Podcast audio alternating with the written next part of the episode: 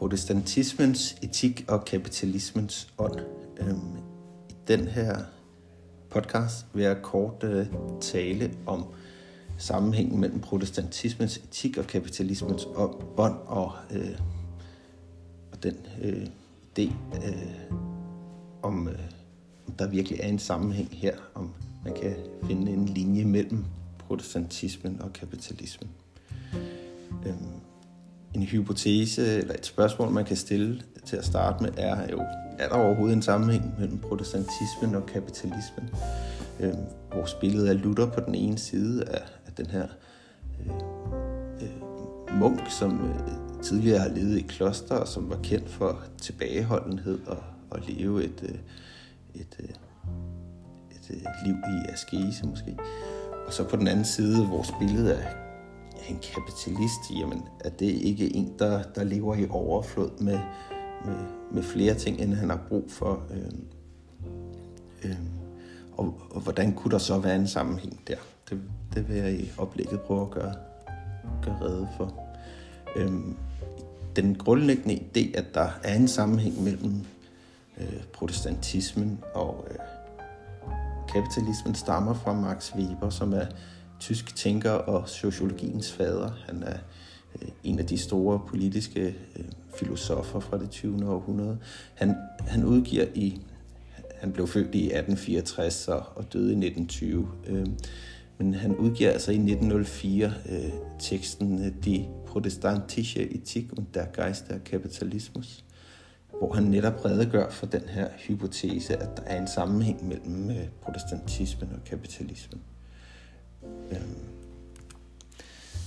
hans grundlæggende undren øh, stammer fra at have studeret erhvervsstatistikker i et religiøst blandet land som Tyskland. Øh, og da han gjorde det, så viste det sig, at øh, kapitalbesiddelser og virksomhedsledelse overvejende var domineret af protestanter. Øh, han argumenterer så for, at man i at spørgsmålet handler om en årsagssammenhæng. Betyder det, at der i de protestantiske områder allerede var en kapitalistisk kultur til stede, eller kom protestantismen øh, efter øh, kapitalismen? Øh, altså, protestantismen kom efter kapitalismen, eller var der i højere grad tale om, at øh, kapitalismen kom til på baggrund af en protestantisk kultur? Øh, det var de overordnede øh, to måder at se på det spørgsmål på. Øh, man kan prøve at stå op her og sige, hov, øh, er, var det ikke øh, katolicismen, der var den materialistiske religion? Vi har hørt om afladsbreve, som gik til store byggerier, Peterskirken blandt andet. Øh, og vi har en forestilling om den her protestantiske askese igen, som jeg forklarede med, med Luther, der øh, netop kom fra klostertilværelsen, øh, og så over for den her katolicisme, som hvis man har været til en katolsk øh, gudstjeneste, der, der sker lidt mere. Øh, der øh, kirkerummet fylder måske mere, end det gør i en dansk øh, gudstjeneste. Der, øh, der er knald på, på dragterne og øh, røgelse. Så der er en større grad af sanselighed der. Øh, men øh, øh, det argumenterer øh, øh, Weber altså for, at der er en, en sammenhæng, og måden han argumenterer øh, på er øh, øh, gennem øh, prædestinationslæren, som stammer fra den franske reformator øh, Calvin, som levede i 1509 til 1564. Så han var altså ligesom Luther en, en reformator, øh, som fik en større betydning i blandt andet Schweiz og England og sidenhen også øh, øh USA øh, hvor mange øh, af, de første øh, øh, kolonister kom jo fra, fra England, øh, så derigennem øh, øh spredte øh, den kalvinske lære så også øh, i USA over. Hans øh, tanker om protestantismen varierede på, øh, fra Luther på spørgsmålet om frelse og askese. Han sagde om den frie vilje, at øh, mennesket har ved sit øh, fald til syndens stand fuldstændig mistet al evne til at ville noget åndeligt gode, der fører frelsen med sig.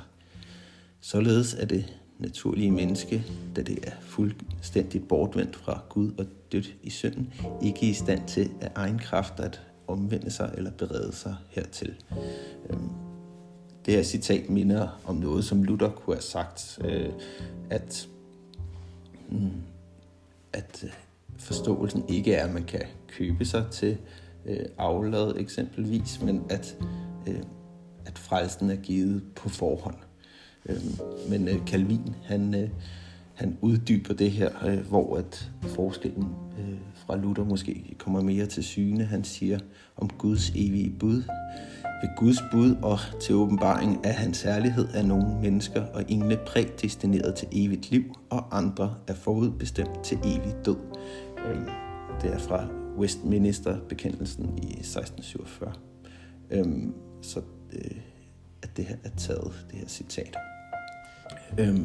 Så det er selvfølgelig efter Calvins død, men det skulle være bygget videre på, på hans tanker her.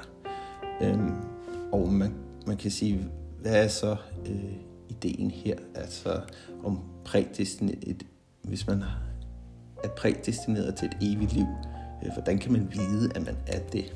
Øh, og det er der, hvor protestantismens etik kommer ind. Altså den her tanke om, at det enkelte menneske på forhånd enten er frelst eller fortabt. Man kan ikke frelse sig selv, men man kan måske vise tegn på frelsen. I praksis blev forståelsen af Calvin, at man kunne leve et godt og succesfuldt liv, og hvis man gjorde det, så kunne man vise jordiske tegn på, at man var frelst og særligt udvalgt.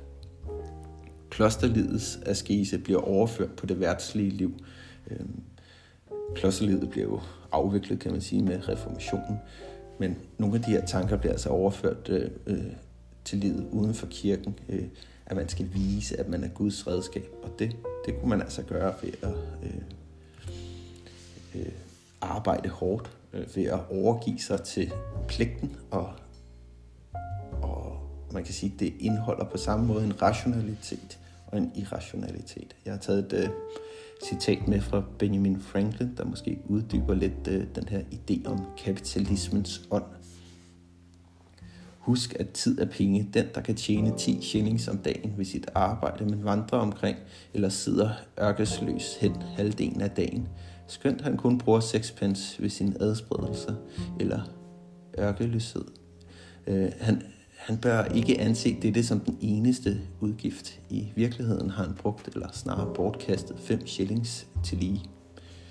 Øhm, Benjamin Franklin, 1748. Så det Benjamin Franklin, øh, som jo er en af the founding fathers her fra USA, siger, jamen det er, at øh, øh, han beskriver den her kapitalisme, og at hvis man bruger tiden på at, ikke på at arbejde, men på at forbruge, jamen så øh, har man ikke kun brugt øh, de penge, man, man brugt på at købe en ting, man har også øh, øh, spildt chancen for at have tjent flere penge.